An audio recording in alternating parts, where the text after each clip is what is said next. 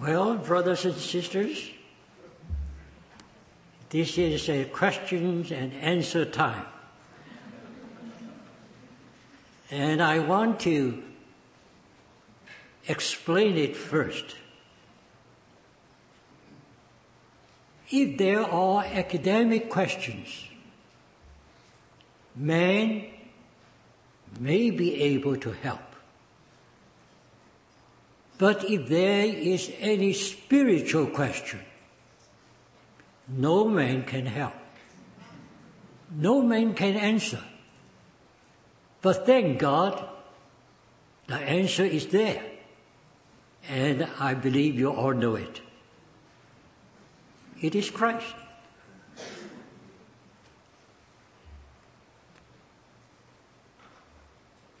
So do not expect man to answer your spiritual questions. You have to go to the Lord for the answer. And maybe you will find if you try to get an answer from man, it is very easy for you because you don't need to pay a cost. But if you try to get an answer from God, beware. There is a cost you have to pay. I was given a number of questions, but thank for the brethren, they said I don't need to answer all these questions. and they said if only I will share with brothers and sisters on one topic, one question, that we may use this opportunity to share with one another. As your fellow pilgrims, all I can do is to share and to encourage one another. We are all learners. No man has ever been graduated from the school of Christ. Brother Nee advised a young medical doctor who was going to India as a missionary. Brother Nee said, that brother asked him, what should I do? Brother Nee said, you need to hang around your neck a sign, red sign, L. Now in England, when you are learning to drive, that's the sign you have to hang on your neck. So Brother Nee said, you go as a missionary not to teach, but to learn.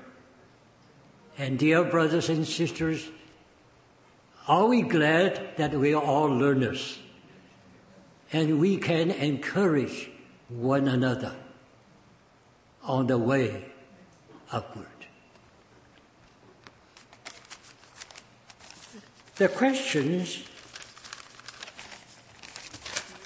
that is related to that topic. I will read them briefly. Quite a number of questions, but they are all related. As a matter of fact, this question should be answered by Dana. Brother Dana,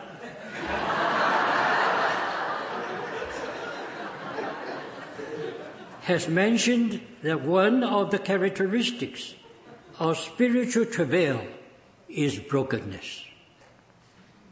Could you share some more light on this respect? Now that's for Dana. what are the basic differences of a broken soul and an unbroken soul? Could an unbroken soul also enter into spiritual travail, please provide some examples. From death come out life. But my experience tells me that although I consider myself died several times, isn't it wonderful? It sometimes pops up again. It seems these are just fake deaths of self life. How can we experience true death to our self life so that life of Christ might live out.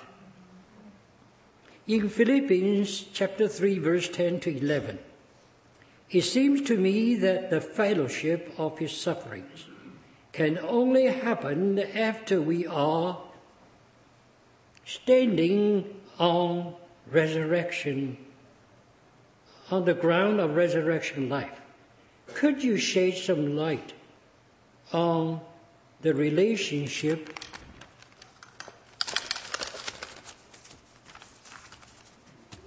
between the resurrection life and the spiritual travail.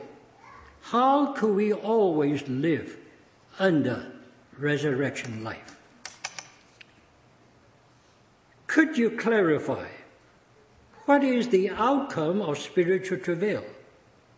How could we put the outcome in the most simple and practical terms.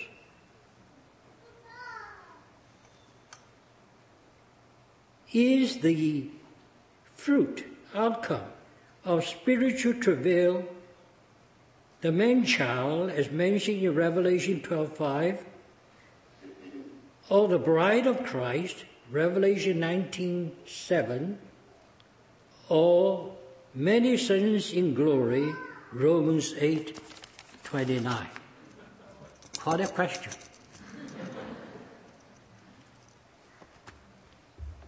Now, first of all, brothers and sisters, what is brokenness?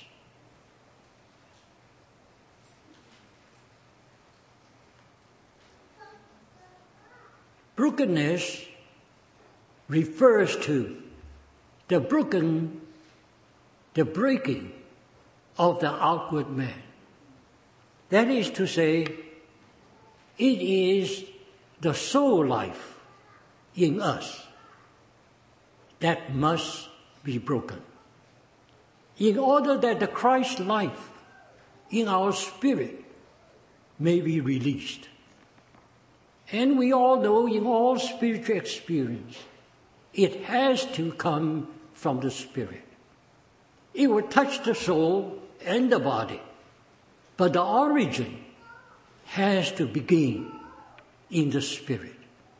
It has to be a spiritual exercise. And spiritual travail, no doubt, is a spiritual exercise. Now, in order that which comes out of our spirit is pure, then our outward man, the soul life, has to be broken. Otherwise, whatever comes out will be a mixture, impure.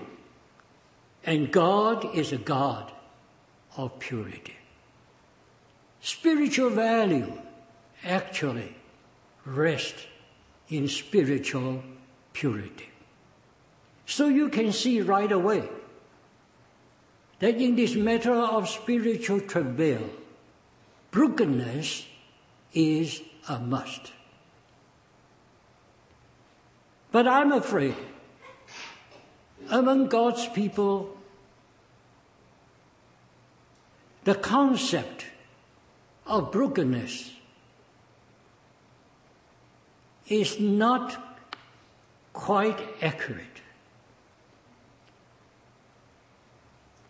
Some people say that once you have experienced this brokenness, then you are safe for life. That is to say, whatever comes afterwards must be of the Spirit and not of the soul. Now, that kind of concept is not accurate.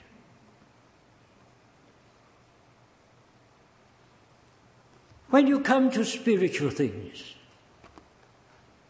it does not really begin with you. It always begins with God. God reveals.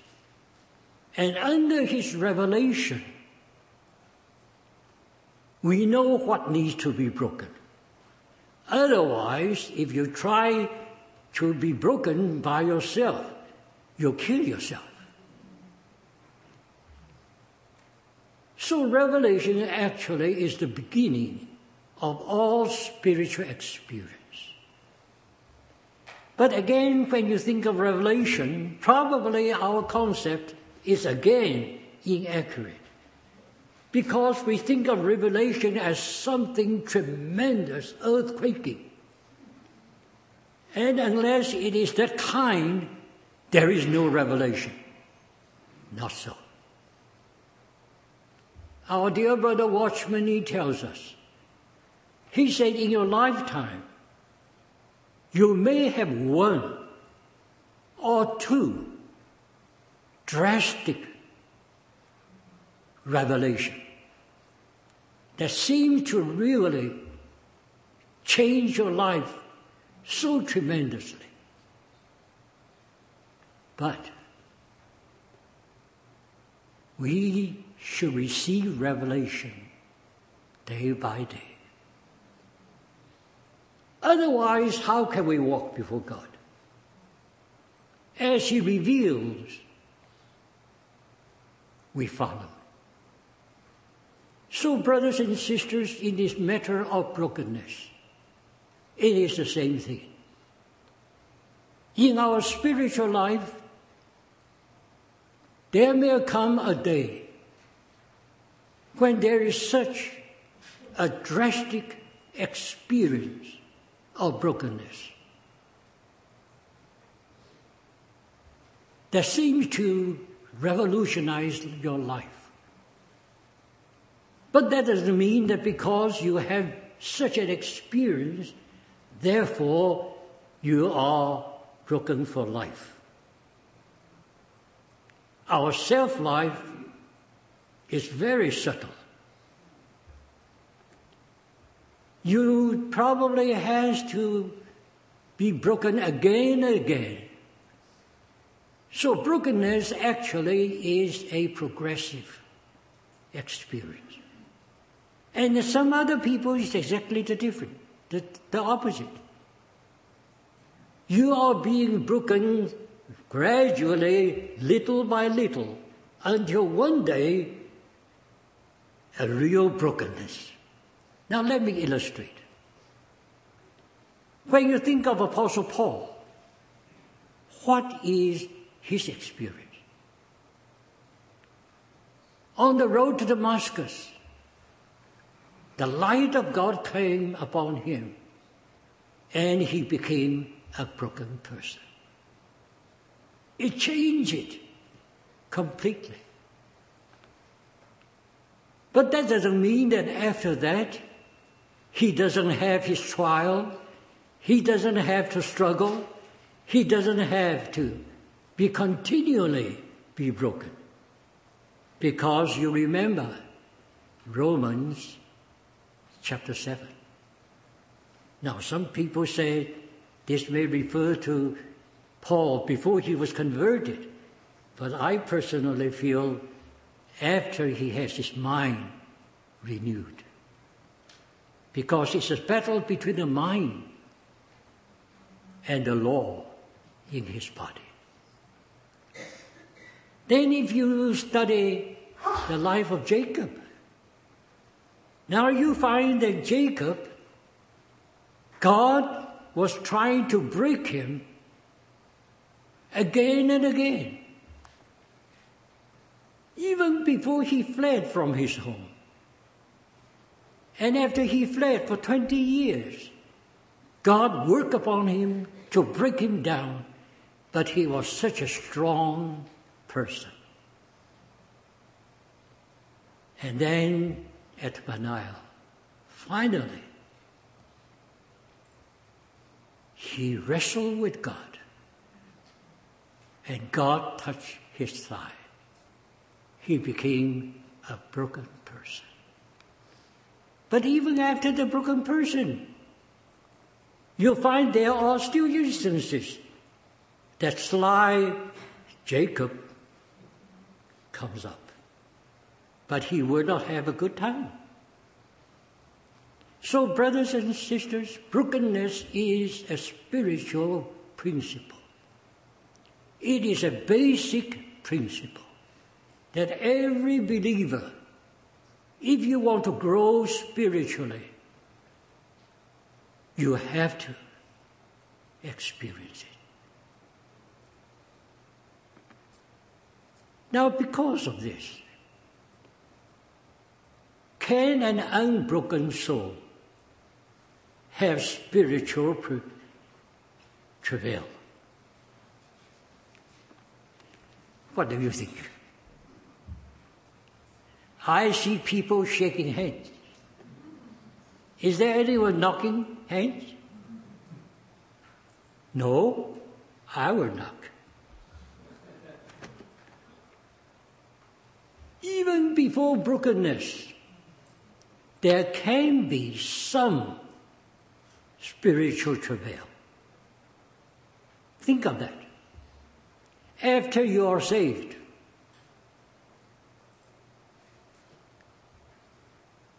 Do you ever pray and travail for the ones you love?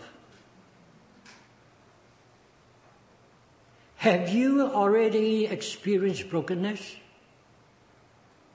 No. It is true that in that kind of travail there is much that is worldly self-centered, self-interest, out of your own self. When you see other people perish, it may not touch you. But when you think that your loved ones will perish, well, that worries you. And you start to pray. There is some travailing there. But I say again, it is very mixed. Maybe a tiny little bit from the Spirit and mostly from your soul love.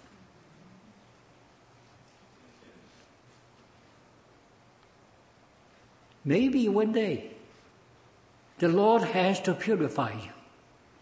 And when you begin to pray, not for your own sake, but the sake of the Lord, you got it. For instance, Hannah. Hannah didn't have any son. And can you imagine he never prayed for that son? Now, if you are a mother, I believe you must pray very earnestly to get a son. But God did not answer her. Not until she came to a day when she realized that she wanted a son not for herself, but for the Lord. Got it. So, dear brothers and sisters, it is true. The purer your spirit is, the more broken your self life is, the more effective will be your spiritual travail. But thank God, even after we are saved, that very life within us, the very Holy Spirit who indwells us, begins to work.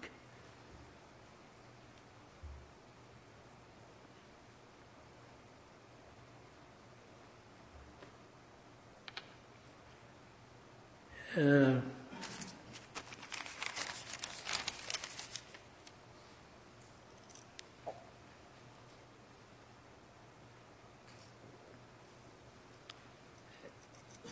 and it is very true that a fellowship of his suffering that Paul mentioned in Philippians 3 follows the power of his resurrection. Because when you realize that any fellowship of his suffering, and that of course includes spiritual travail, you really cannot join with the Lord in his suffering unless it is the Lord himself who is working in your life. So that is very true. We have to see that it is not by our own life that we can travail spiritually. When you have spiritual travail, your soul life suffers. That's true. But that, that does not mean that true spiritual travail comes from your soul. Your soul life is affected. And as a matter of fact, it is really the object of brokenness. But spiritual travail is carried on not by your soul life, it is by your spirit life. So you need to see that what is your spirit life? Your spirit life is nothing but the life of Christ. And his life is the power of resurrection. Because he said, I'm the resurrection and the life. So, dear brothers and sisters, I think it is very clear that so long as the spiritual travail is concerned, it is not of man, it is of God. It is the Spirit of God that moves upon your inner man, the Christ life in you. And in, from the Christ life, there is a travail that begins from heaven to earth and then from earth back to heaven. And that is what prayer really is.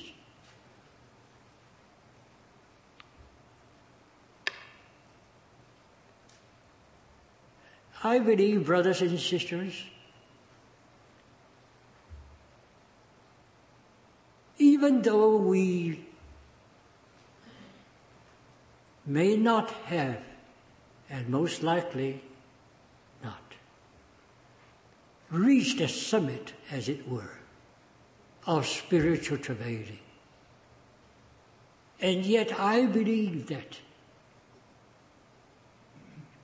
more or less we have tasted something like it. And in order that this spiritual travail may really increase, and it is not for ourselves, it is for the purpose of God. Now, in order to do that, dear brothers and sisters, remember,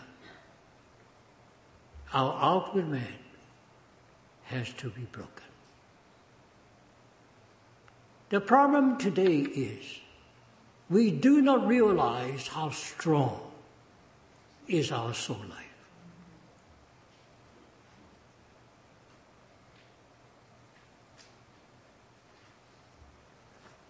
In the measure of the breaking of the outward man will be the measure of the release of the inner man. And that is to say, we are ready, more ready for spiritual travail. Mm-hmm. Now, in spiritual things, it is never something that is merely an outward matter. It is always an inward experience. So the deeper you experience that breaking of your outward man, you will be prepared more for spiritual travailing.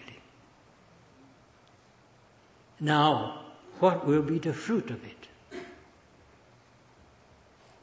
The fruit of it, of course, as you read the scripture, you will find, first of all, through spiritual travailing, from your passion for Christ. Nothing but Christ. It will gradually fulfill God's purpose concerning His Son. That His Son may be all and in all in your life. He may sum up all things in your life.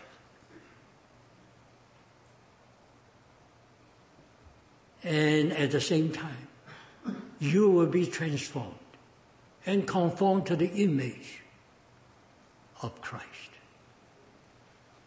You will be used of God as Paul was used to help, to bring people to the Lord and to help to perfect them in Christ. And by doing that, the church, the body of Christ, will be built. Thank God, our Lord Jesus travailed for the church. He brings it to, to birth. And he's continuing travailing for his church. And by the grace of God, we are to share in that which is lack of the tribulation of Christ for his body. Not in a redeeming, atoning sense, but in a sense of encouraging, helping, ministering, uniting brothers and sisters that we may grow together to be a full grown body, full of the stature of Christ. And that for the coming of the bridegroom. So, as you read the scripture, you can say that the fruit may be the man child in Revelation chapter 12. Maybe the bride in Revelation 19. And without doubt, the eternal bride in Revelation 21 and 22. And thank God, he who has purpose, he has perfect.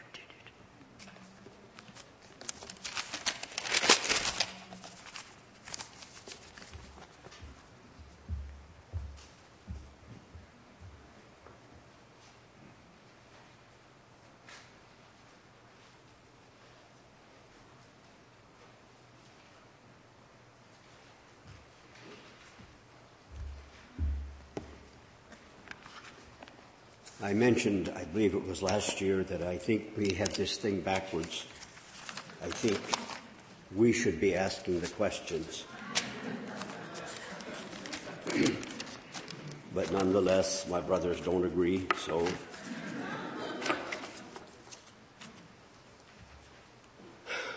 There's two questions that I have been asked to consider. One of them is directly related to the issue of spiritual travail, and the other one has a, a dimension to it. So I'm going to seek to respond, first of all, to the one having to do directly with uh, spiritual travail. Maybe I'll just read this question. It is obvious that there is a direct relationship between our fervent love to the Lord and spiritual travail. Could you shed some more light on the relationship between spiritual travail and our intimate relationship with the Lord and with fellowship and with fellow saints? Could you give some good examples?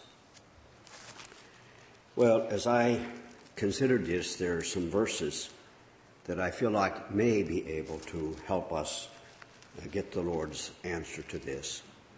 First of all, those verses in Philippians chapter 3 that we have heard read so many times uh, this weekend.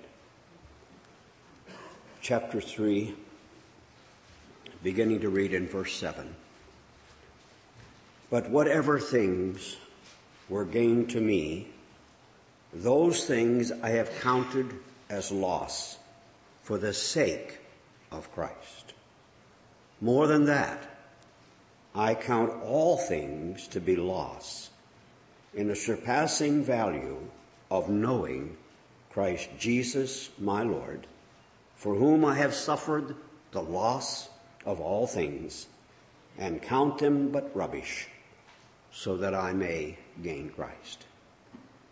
So this brother or sister who wrote this question uh, was wanting to know if there is a relationship between our intimate relationship with the Lord and our relationship with our brothers and sisters and the issue of travail. And I think here Paul gives us the answer. When he had his first encounter with the Lord Jesus on the Damascus Road, I believe that there was, as our brother has just mentioned, there was such a transaction, such an inter, uh, an experience of him seeing uh, who the Lord Jesus Christ was. Now let's remember, he was his enemy. He was trying to destroy the work our Lord Jesus was doing.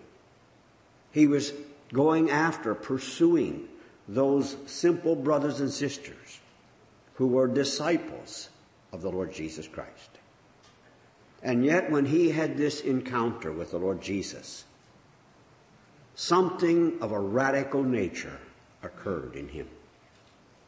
You remember, first of all, he asked the question, Who are you? And Jesus says, I am Jesus, whom you are persecuting. And then he asked another question. And I wonder, my brothers and sisters, if maybe this isn't a problem that some of us have, is that we never ask the second question. That is, Lord, what would you have me do?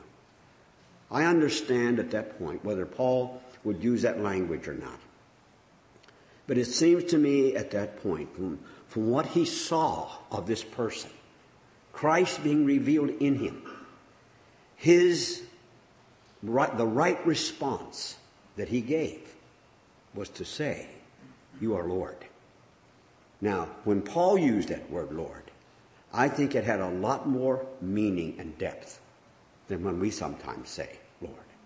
We have used it so many times without the right meaning that maybe it has lost the significance it ought to have for us.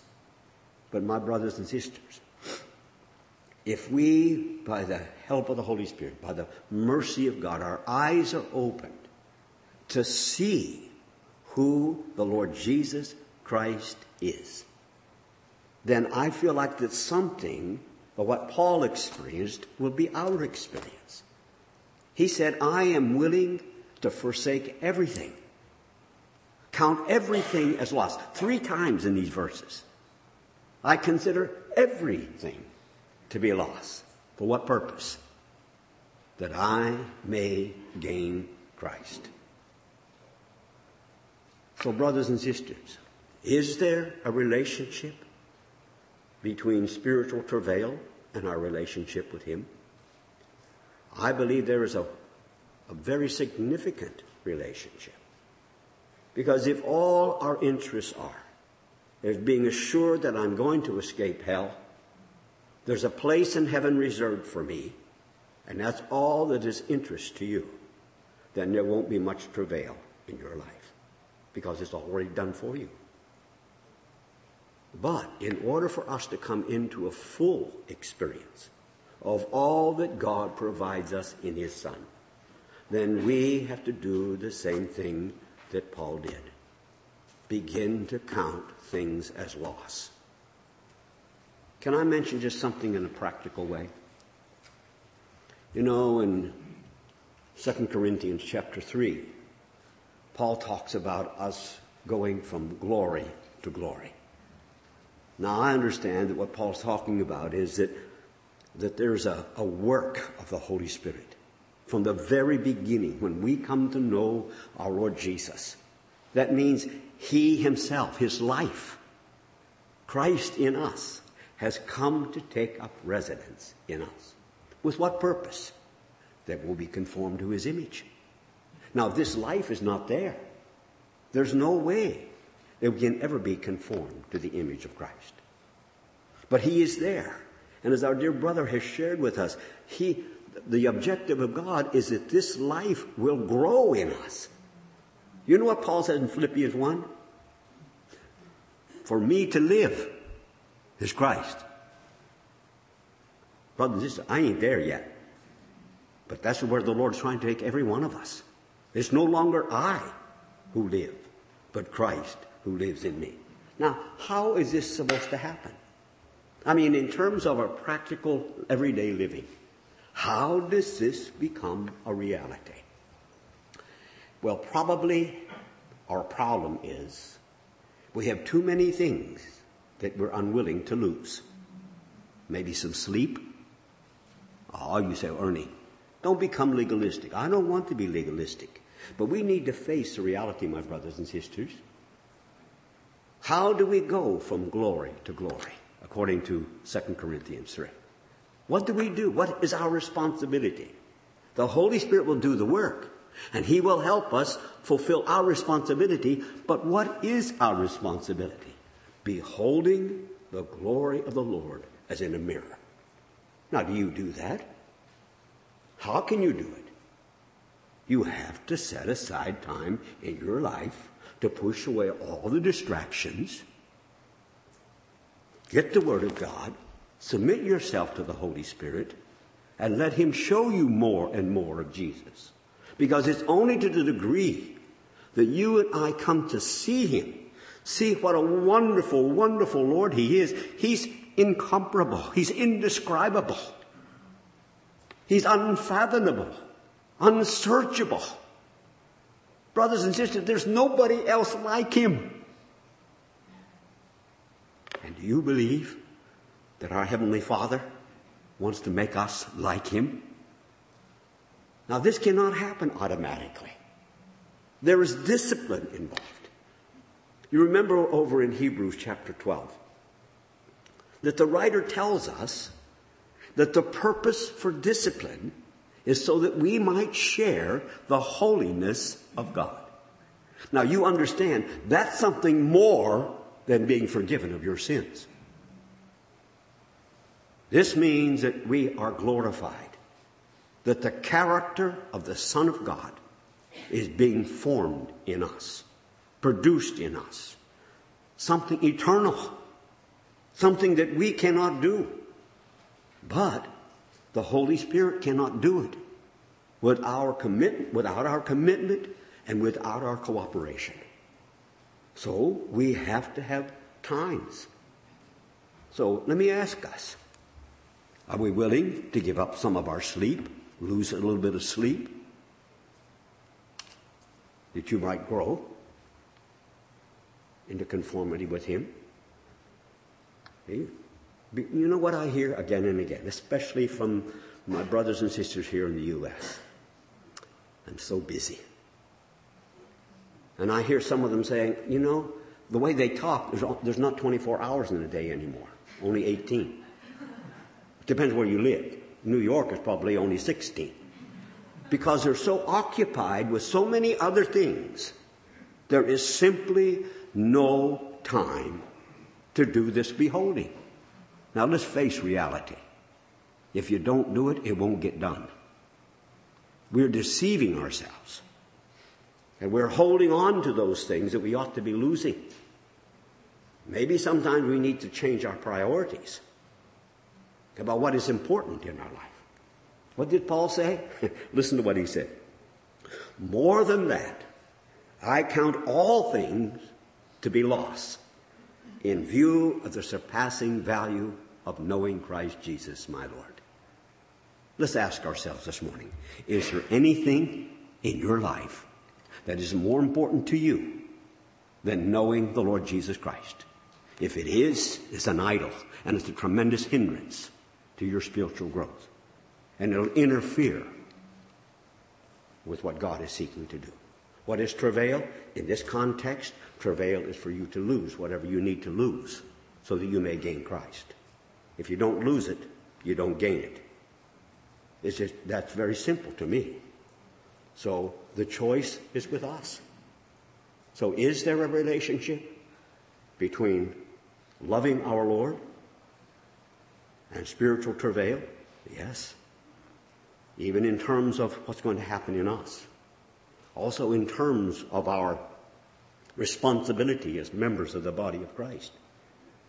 My dear brothers and sisters, I, I trust that the Holy Spirit will, I don't know how to even put it into words, but somehow lay hold of our hearts and remind us again and again and again of what God has involved us with. We are involved in the most important thing that's happening in the universe. And we have to ask ourselves, is it something I'm willing, am I willing to lose some of my free time? My time for myself? Am I willing to give up some of my television viewing to go and seek to be a source of encouragement to some other brothers and sisters? Or to find a way to communicate this wonderful gospel to those who have never heard and never responded? So I'm not trying to make us feel guilty. It's, it's not really what's in my heart. It may come across that way. But is there a relationship? Yes, there's a direct relationship. And so my encouragement for us is to be encouraged by what we see happening in the life of this man, Saul of Tarsus. He was, he was, is there anybody who was more antagonistic to the one whom he came to love? And he manifested that love in very, very practical way. We don't need to go back over it again. I just mentioned 2 Corinthians 11. Brothers and sisters, all of those experiences was a manifestation of his love for his Lord. That when he said, Lord, what would you have me do? He fully surrendered.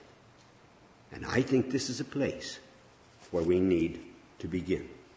I just want to say to you, as my dear brothers and sisters, whether you're older or younger, there is no substitute for a full, total commitment of your life to the Lord Jesus Christ. I tell you what, I promise you on the basis of the Word of God, you will like the final product. You may have some trouble with the process, but I guarantee you, you will like the final result, conformed to the image of the Son of God brothers and sisters. Just think this morning with me. Let's suppose our Lord Jesus is standing. I better put him on this side. I'm on the right hand side, okay? Let's suppose he's standing there and you can see his character. And then here am I.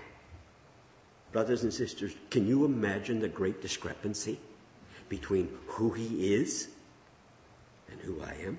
Now let's put yourself there. I'll, remove, I'll move out of the way. You stand there. Do you see there's a difference? Oh, my brothers and sisters. The more I walk with my Lord, the more I see how unlike I am, unlike him I am. But hallelujah, God is not discouraged.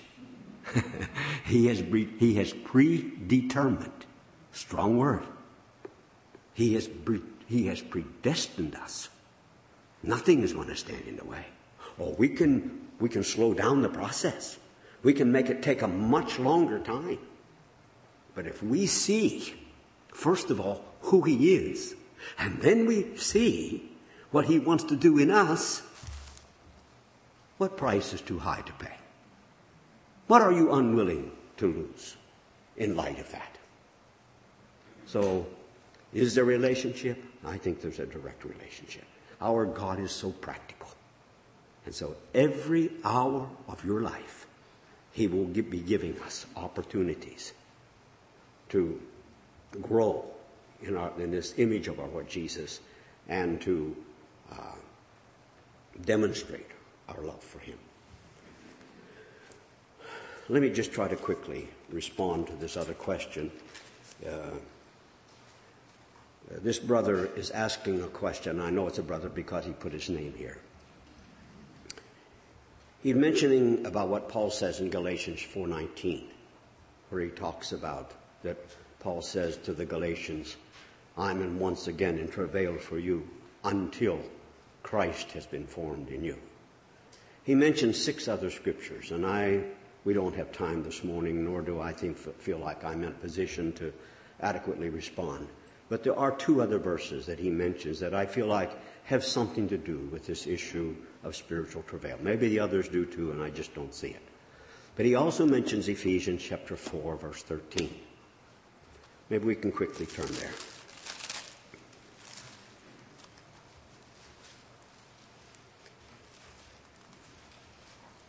In the previous two verses, Paul has mentioned that our exalted Lord has given five, a fivefold function to the body of Christ for the purpose of building the church. Brothers and sisters, I just remind us this morning there was one great burden in the heart of our Lord Jesus is to build his church, to get his bride ready. Listen, you know, I don't have to tell us. The problem is not with him. The problem is with us. And it's not that he's incapable of getting us ready, but we have a responsibility to make ourselves ready, to take the grace, to submit to his discipline, to learn how to obey him, learn to hear his voice. And this is our responsibility. But here in these verses, uh, beginning in uh, verse 12, he says, For the equipping of the saints, for the work of serving, to the building up of the body of Christ until we all attain to the unity of the faith and of the full knowledge of the Son of God. And here again, the brother points out this word until. So back in Galatians 4, until Christ be formed in you. Here, until we attain to the unity of the faith. And then Another verse that he mentioned was in Acts chapter 3. And uh, these are some verses that are very, very special to me. I won't share with you why, but just in um, verse 21 of Acts 3, he says, Whom heaven must receive until the period of restoration of all things about which God spoke by the mouth of his holy prophets from ancient times. And here the emphasis is on until the period of restoration. So, this issue of spiritual travail, we come back again to what Paul is talking about in Galatians. Until Christ be formed in you. I am in travail again. Now, what was the problem with these brothers and sisters in the churches in Galatia? Very simply, they had listened to a wrong, a false gospel. Something that was not according to the new covenant was now being introduced into their life. And some of them were reverting back to the old covenant. Dear brothers and sisters, I, I feel like that this is something of a problem among us. Is that first of all, it would be very, very valuable for us to rehearse and re- re- review and come to a fuller understanding of what it means for us to be members of a new covenant. The big danger is that you and I continue to revert to God's old covenant ways. So the big question facing us many times is how do we take the old covenant and allow it to be useful as new covenant people without violating the new covenant? So, brothers and sisters, this was Paul's problem. And when you read the Galatian letter, this man is not happy. Oh, foolish Galatians. Who has deceived you? Because they had taken brothers and sisters. This is the reason why it's so important. Do we understand that in the person of the Lord Jesus Christ and through his finished work on Calvary, God has given us the absolute best. There's nothing greater he can give us. And when that's not good enough, we got problems. And this new covenant that has been established by our Lord Jesus Christ, there's a provision for everything. There's a provision for your full salvation to be sanctified entirely. There are no excuses. There is a provision for the church to attain to the unity of the faith. And there is a provision for God to work so that everything will be restored to God's design and standard. So, is there relationship? I think there's a great relationship. How they relate to some of these other verses our brother mentioned, I'm not going to try to address that. But brothers and sisters, there, there is travail in terms of us being conformed to the image of Christ. There is travail if the church is ever going to become qualified, equipped. That's not the right word. I'm forgetting some of my English, but fully prepared.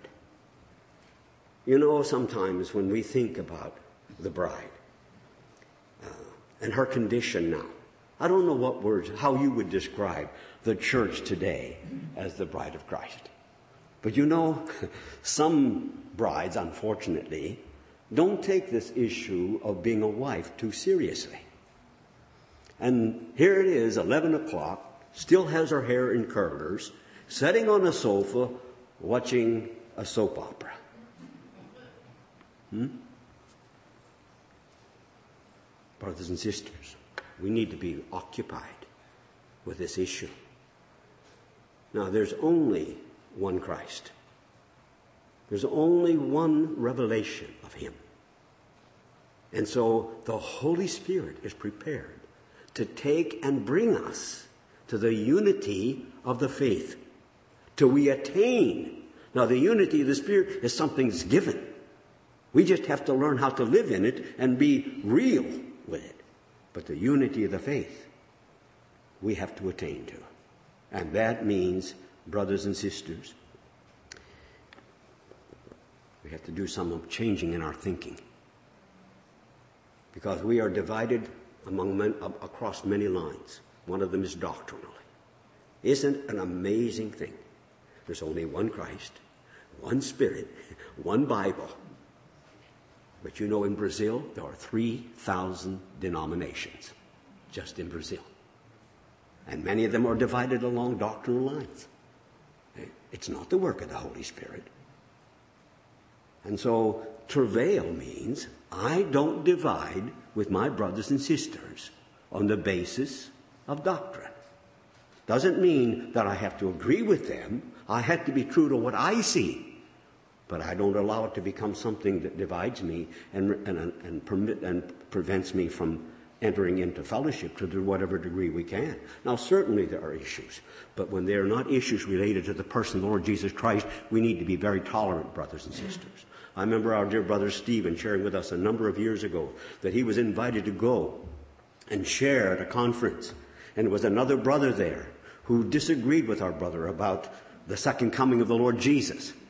And he refused to speak because our brother was uh, was there, and he understood that our brother had a different understanding. Uh, this foolishness, it's more than foolishness, it's a, a violent sin against our Lord Jesus. And so we need to let the Holy Spirit. Lastly, you know that God's objective is to bring everything until the restoration of all things. And He's working in us individually, He's working in the assembly for this goal. And so, glory is the result of this tribulation. May the Lord be merciful to us. Brother Dana.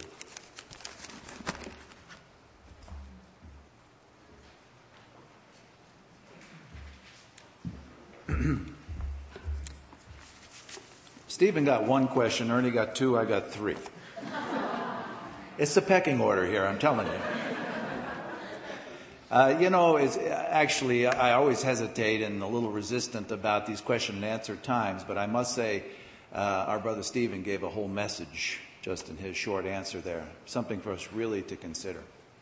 Uh, I hope you uh, can appreciate the uh, tremendous dimension of spiritual travail. And I think if you have listened, you've seen that uh, Stephen, Ernie, and I took a little different uh, tack on these matters. Just because there's so much to say. Our brother Stephen shared the origins of spiritual travail, actually coming out of the travail of our Lord Jesus, and then how that life is formed in us and begins to travail by the Spirit in us. And so in his messages, he was sharing those kind of origins of travail in the world, travail in the suffering servant, and then how we enter into that travail. Ernie shared a very comprehensive uh, uh, view of spiritual travail along the lines of Romans 8:28. He was talking about the way the Holy Spirit takes all things, including uh, the times uh, Paul was in the sea for a day and a half, and the times he got beaten. That's a very comprehensive view of the travail that goes on in our lives. But these things happened to Paul, and there's no doubt about it that the Holy Spirit is the great engineer of our lives. And if we consecrate our lives to Him, there are no mistakes. And all those things, whether they're physical or, uh, or soulish travail, is all part of a package to break our outer man, as our brother was sharing. So Ernie shared that very comprehensive uh, definition. For myself, I took a more narrow definition because spiritual travail, in its narrower definition, is talking about the sort of aspect of prayer uh, that is that involves travail. We have a lot to uh, uh, be thankful to uh, for the mystics, who probably gave us definition of what spiritual travail was. When you read the lives of, of mystic uh, Christians, you see that they were often uh, sort of taken by the Lord uh, in, in a way that affected their body and their soul as the Lord had them pray for things. And so we learn much from the mystics actually in this matter of spiritual travail. And then this word also came into usage. I'm just talking about uh, English speaking now. Uh, probably in the late 19th century, where in England they found uh, this uh, Holy Spirit travailing in prayer. And there, there came out, uh, if you read, like I recently read uh, a biography of Jessie Penn Lewis. She was some of those people in the 19th century who d- discovered uh, this getting through in prayer, this taking hold of a burden and praying until the Lord gives some scriptures and then laying hold of those scriptures and praying something through to the Lord. And it became something that the, the English mission movement really laid hold of and helped them a lot. And, uh, and Rees Howells came out of the same tradition that the Lord had burdens for us to find and then pray about and find scriptures and take executive action. And this became sort of the definition of spiritual travail. Uh, that uh, narrowly I am I was trying to relate to as I shared the messages that I had. Actually, today, just to get you up to date, uh, today in the charismatic movement or the post-charismatic movement or whatever you want to call it, uh, spiritual travail is a definition they use often to mean that when we take up a prayer meeting, a matter, you know, oh, our pastor is sick, and everybody just starts praying in tongues. And that's what they call spiritual travail. And they pray for, in tongues for several minutes, and then maybe somebody gets some words to pray, and they pray. Now, I don't want to even comment on that. I just want you to know that if you go in certain charismatic circles and you talk about spiritual travail, that's immediately what they think. Because, you know, Paul says in Romans 8 that we have this burden that's beyond words, a groan. And they say, well, that's the gift of tongues. I'm not going to say whether it's true or not. It, it, that sounds valid in a way. That's not all there is to it. So basically, what I just wanted to say by the way of background is my burden on spiritual travail was actually about this matter of how the Lord begins to teach us in praying together. And the reason I mention that is that the three questions I have are all regarding prayer. Okay? The first one our brother Stephen answered. You see, he took my question and then he answered his question. There you are. Uh, in 1 Samuel, the story of Hannah, you see? When she asked God to give her a son, she wept and fasted before the Lord. Do we ever travail under a burden for ourselves or only for others? When we go through struggles of our own and we're weeping and fasting and crying out to God for, uh, for help, are we travailing for ourselves? I want to recommend prayer weeping, fasting, and crying before the Lord anytime. And I also want to encourage everybody here by saying this. Can I tell on the great saints, even in the Bible? Most of what ends up being spiritual travail on a higher level begins with a selfish need. Hannah is the case in point. She needed a kid and she was crying out to God for a kid, for her own maternal satisfaction and to put Peninnah's tongue to rest. But God opened her eyes to see, as I put it, one day she was praying and crying, God, give me a son. And God said, Psst, Hannah, I need a man. And God brought her burden up on a higher level. And then she said, Lord, you give me a kid, I give you a man. God said, deal. and, and Samuel was an epic changing man whose final moment was bringing in David into the kingship of Israel. So, uh, you know, Jonah. Jonah is crying, Oh God, take my life. It's no good to me. I came here to Nineveh and I prophesied, and then you didn't do what I said. I can't take it. And God said, Jonah, the mercy that I show you, don't you know I have mercy on all of these people? And Jonah wrote the book to tell on himself of how narrow were his burdens until God made them bigger. And the only reason Jonah wrote the book is that now he had a burden even for the sinners of Nineveh. But it started out, didn't it? Pretty selfish. And I'm not going to take any kind of criticism if you want to talk about Job. But he had no idea that God and Satan were just using his life. And he was down there groveling and travailing, and it was all about what? Moi. But by the time Job was through, he saw God and opened him up in a sonship. So all I'm saying is, most of the burdens that we will receive that may become spiritual travail on a larger scale, praying for the church, praying for God's testimony, usually starts out because there's a personal relevance to us. Have you ever noticed when there's an assembly that's doing well outwardly, good meetings, good worship, good teaching, how often do you hear travail for that assembly? There's usually somebody in the crowd who we feel is always a bit of an outsider who sometimes says, You know, I'm praying and there's something not right here. And then when the crunch comes and a fellowship hits a real trial, most of us are caught completely off guard because we're not sensitive to things spiritual. And I admit that for myself as well. We, we go along and we look at things outwardly. Look, there's more people. There's a great excitement. And meanwhile, something's going wrong in there. I'll never forget. Um, I was in Queens, uh, fellowshipping and brother, uh, with brother Christian Chen and, and, and the other brothers. And I was there right after 9 11. And our brother Christian very seldom uh, Uh, chastises the saints.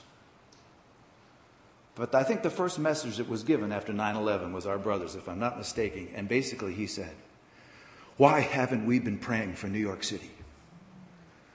As God's people in New York City, shouldn't we pray for not only kings, but for our own city and for the safety of our city and prevent Satan from getting into our city? Why didn't we pray? And we were all ashamed. Because seldom in our prayer meetings did we really take up this seriously. Do you see what I'm saying? I mean, we're great. Oh, we prayed after the fact. But so I'm just saying, we're such selfish people. I'm even gonna, oh, this is, this is, I know Ernie's gonna bristle. I'm gonna tell on the Apostle Paul. You know, Paul was always a man of travail, I'm sure, and the Lord showed him things that were tremendous.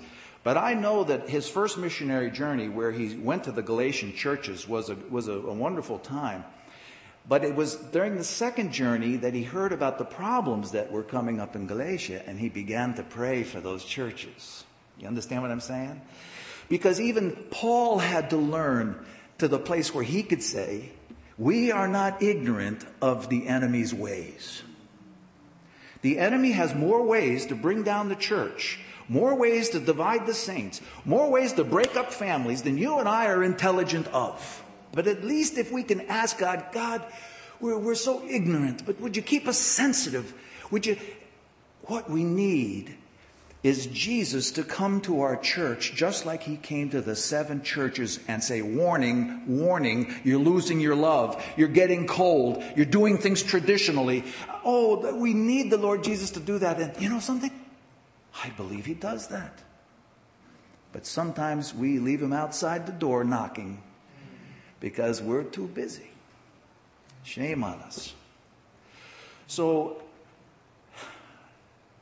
I, I think the saint that's going to have a burden, a travail for the church, is probably a saint who was in a church that went bad. And now you understand. I mean, maybe you saw something precious, and now something precious has been lost.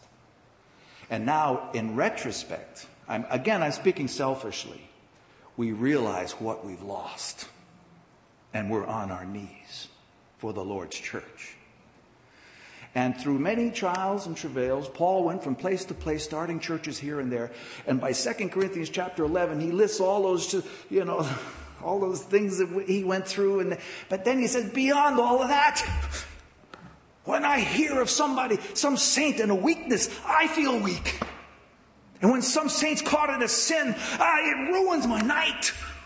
Why? Because he realizes what that does. Whereas the Corinthians were saying, oh, well, that saint's in immorality. It won't really hurt us that much. Well, Paul knew by sad experience. So, this question is completely legitimate. If you have a personal burden, go to the Lord and pray. If you have a travail, because the Lord has a wonderful way of lifting that level up beyond yourself.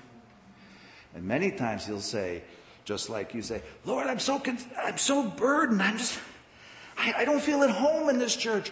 The Lord may come back to you and say, I don't feel at home either. Let's pray. You understand what I'm saying? I, uh, it's, it's, it's a mature saint that hears about something that they have no connection with and really feels a travail for it. As a discipline in Manhattan, as we meet as a little group on Thursday nights, we always have to take up a couple of matters beyond us, just for the discipline of it. We find, find out somebody needing prayer in Africa, and we pray. Or we hear some situation in Nepal. We have a few connections like that and we pray about them.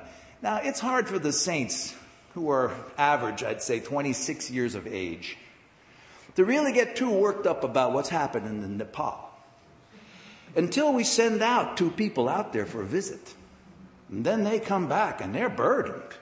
And the rest of us are okay, la la la. So when it's time to pray for Nepal, there's a lot of groaning and silence. And a couple of people pray. And then We come down to the personal matters and somebody's lost their job and they begin to pray and they tear up. And suddenly there's a flood of 12 prayers for the saint who's lost their job. Well, you see, that's because that's real to us. We know Joe and we know he's lost his job. We immediately want to pray. Well, may the Lord grow us up to where the Lord has a burden for Nepal, even though we don't know a thing about it, we can enter into that burden somehow and travail. This was the great lesson of the Rees Howells Training Center. You know, out of Rees Howells Intercessor, they developed a training center. And my, my, the lessons they learned there, you know, you've probably heard some of the stories. During the First World War, they received all kinds of prayer things to pray about. Uh, that they had no idea. They found out afterwards there was a sudden attack in a certain place, and they prayed specifically for that place. And now, those, those are people who've given themselves long enough to where they have a sensitivity when the Spirit says, Psst, pray for uh, the saints in South Jersey. And even though we're not there, we say, Lord, you know? But it, starts out in, in our individual burden, I think. And, and then the Lord grows our, our, our heart to where we get to the place where, I, you know what, I, I wish I were a great travailer. I, I give no credit to that, but I came here Friday night and I just heard something somebody was sharing with me, and I couldn't sleep all Friday night. Now, it's not that I'm a great travailer. It's just that it breaks my heart when I see the enemy attack something. And I, I hadn't heard anything about it. And I couldn't sleep all night. Now, why? I thought about the situation all night long. Hardly knew what to pray. I groaned some uh, and tried to sleep. But Friday night I was sleepless. And that's what happens to all of our heart, isn't it? It's larger than us. When you see any saint going down or being attacked or something, it attacks you. Paul says, Who is weak and I don't feel weak? Who's caught in sin and I don't feel outraged? Do you feel that way? Well, you know, the Lord is going to pull us out of selfishness one wisdom tooth at a time until we really care for one another. And as everything is shaking and coming down, like the writer of Hebrews says, when it's all shaking and coming down, let brotherly love continue. Wow. So, Lord, prepare us for that. An individual prayer, does it start out individual? Yes, it does. Will it grow into a larger burden? Yes. Second question has to do with how about if we're just two or three together and the Lord's given us a special burden? Is it okay to pray about with spiritual travail or if we do, how do we do it and stay covered? It's a large question. Obviously, when two or three gather, especially those who have some burden to pray, it's, it's fine. I, I, I have no problem with it. It, but why did they say, now, why do we, what kind of guidelines should we have to keep us from getting uncovered? Two things happen to the two or threes who get together and pray that go, that go wrong. And what's that? Well, either A, they uh, begin to feel like they're somebody's and get a little proud about this. And we have to be careful about that. And the second thing is, that we start to gossip and judge people as we pray about them. And then things go wrong, you know. So there is that matter of asking ourselves, I suppose, this question. What we are praying about today, drinking coffee among a couple of sisters, can we take that to the house of God and share this burden?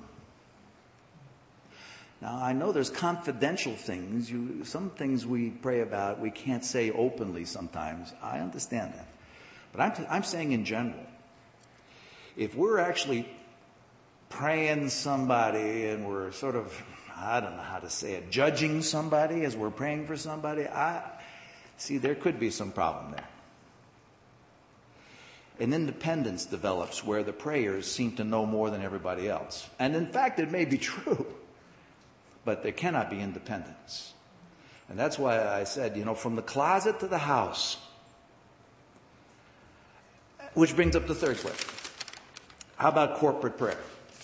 I mean, basically, uh, We're thankful for all the examples of individual and spiritual travail. Please give me examples of corporate spiritual travail. And then they mention two perfect examples uh, in Acts chapter 4 and 12.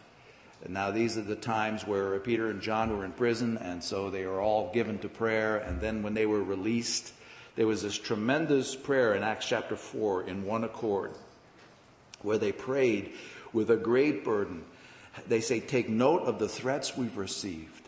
Please, Lord, by Jesus, give us the power to continue to be faithful to you. And the place was shaken, and they preached the gospel, and a few thousand more people got saved. That's a good prayer meeting. And the Lord was surely there. And of course, that's a perfect example of a travail that they had together. Now, here's a threat. What do we do about this threat? It's a very real threat.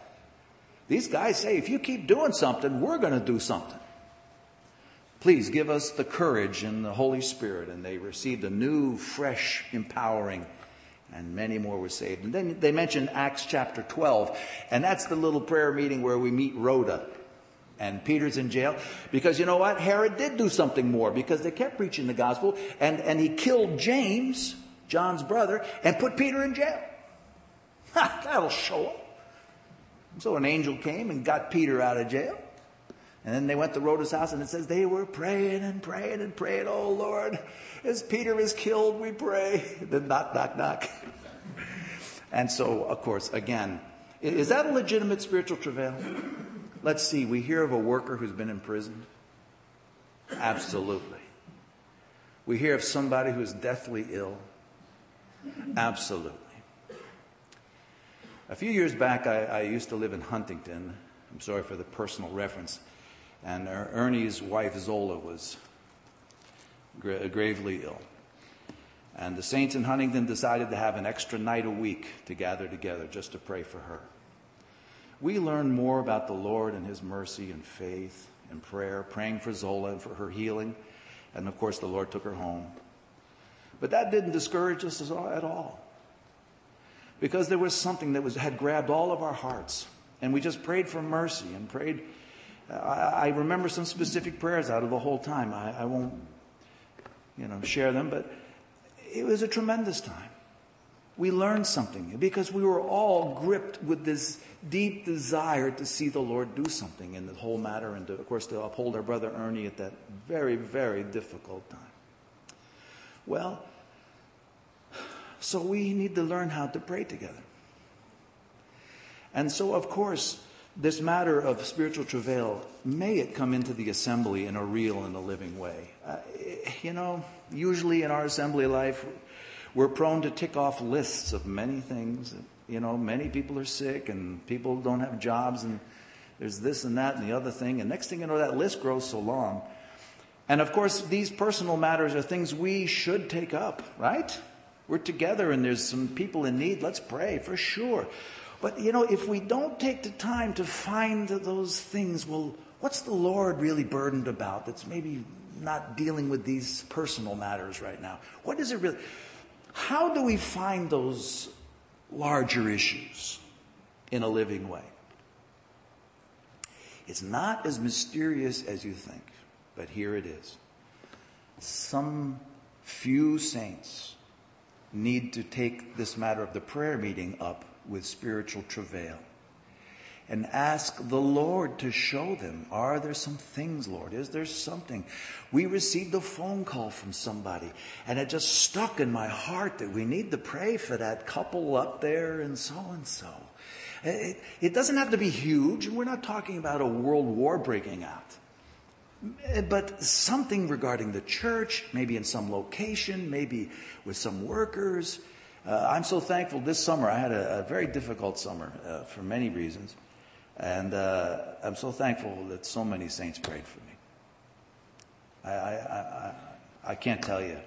Sometimes I, I feel like, uh, as Ernie said, none of us could compare with the list that Paul writes. But sometimes we get so exhausted.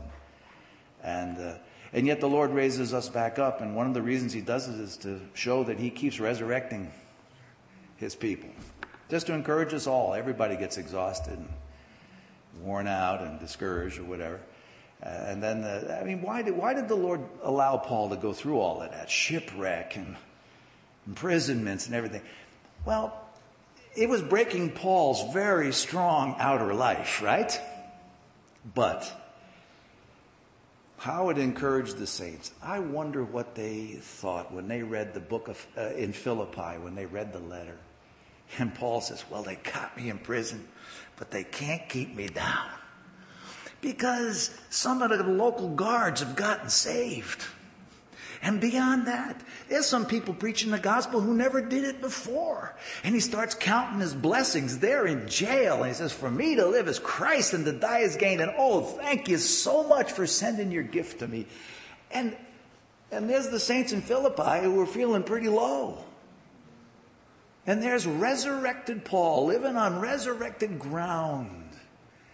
And when Paul was stoned there in Derbe and then he stood back up, I think that was the moment that Timothy got saved. Now that's just my, that's what I, heard, I read somewhere. It sounded good.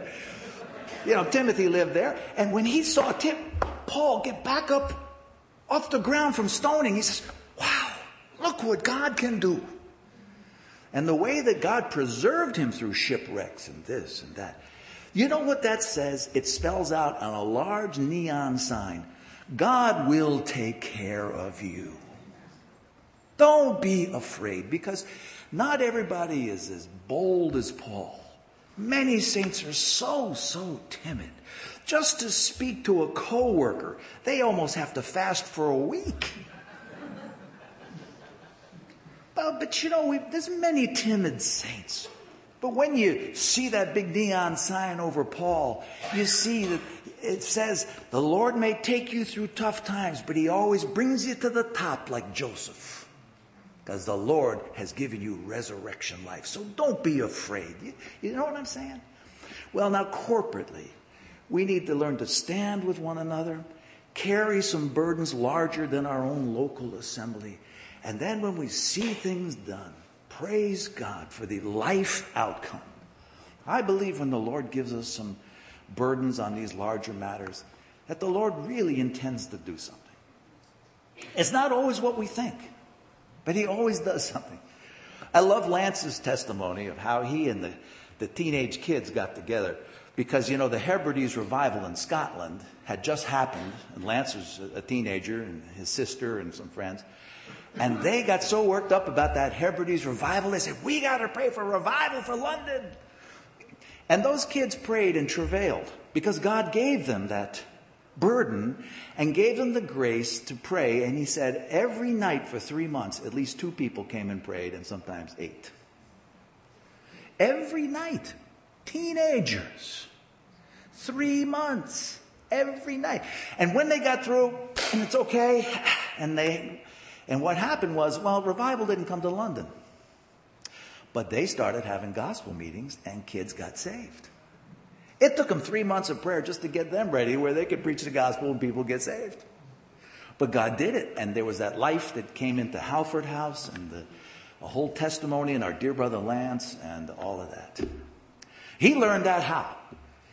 Through those spiritual travail prayer sisters who had learned those lessons of laying hold of the Lord, praying through, getting those scriptures. You remember all those stories he'd tell about Auntie so and so and how, how they'd say, okay, back into the prayer room. And they'd go back in there and they, Lance says they'd be warring and, Lord, Lord, what should we do? Give us a scripture and all of this. And they were just these prayer warriors. Well, something got into Lance and his sister's heart about prayer. And his sister is a real prayer. And they and, and just laid hold of them. And, and as they prayed for three months, it, it kind of got out into the group. And so I remember visiting uh, Halford. Uh, I'll just finish with this. I remember visiting Halford House when Lance was still there, and this was about uh, early 80s. And, I, and we went to the prayer times that they had. They had a prayer and Bible week. Every day for a week they prayed. Uh, they had morning, afternoon, and evening sessions for a week in January. And uh, it, it was amazing what they had learned about prayer and their ability to enter into spiritual travail. And some of the things they were, you know, I mean, we were, we were guests from the United States. At that time, they were praying about a, a railroad strike that was going on in London, and it crippled all of the people who had to go to work, and they all took the train into the city, and they were on a strike. And uh, so I remember one afternoon they took this matter up. The brother shared about it, uh, praying about a railroad strike. Lord, we've got to have this strike broken. They prayed and they, then they went and had what anybody does after spiritual travail. They had tea. The next day in the paper, strike broken. Well, I tell you, they were hooting and hollering in there at Halford House that day. You see, I don't know where they got the burden to pray for that, but it was obviously from the Lord.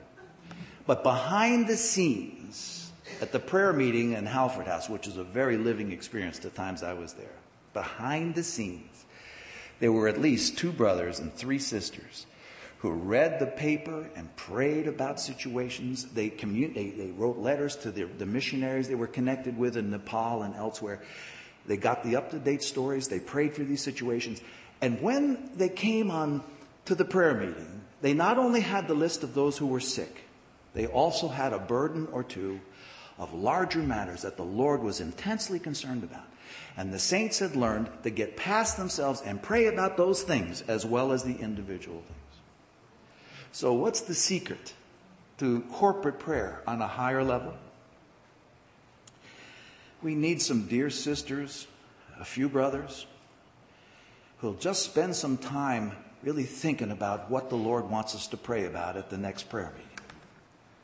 Could it be any simpler than that?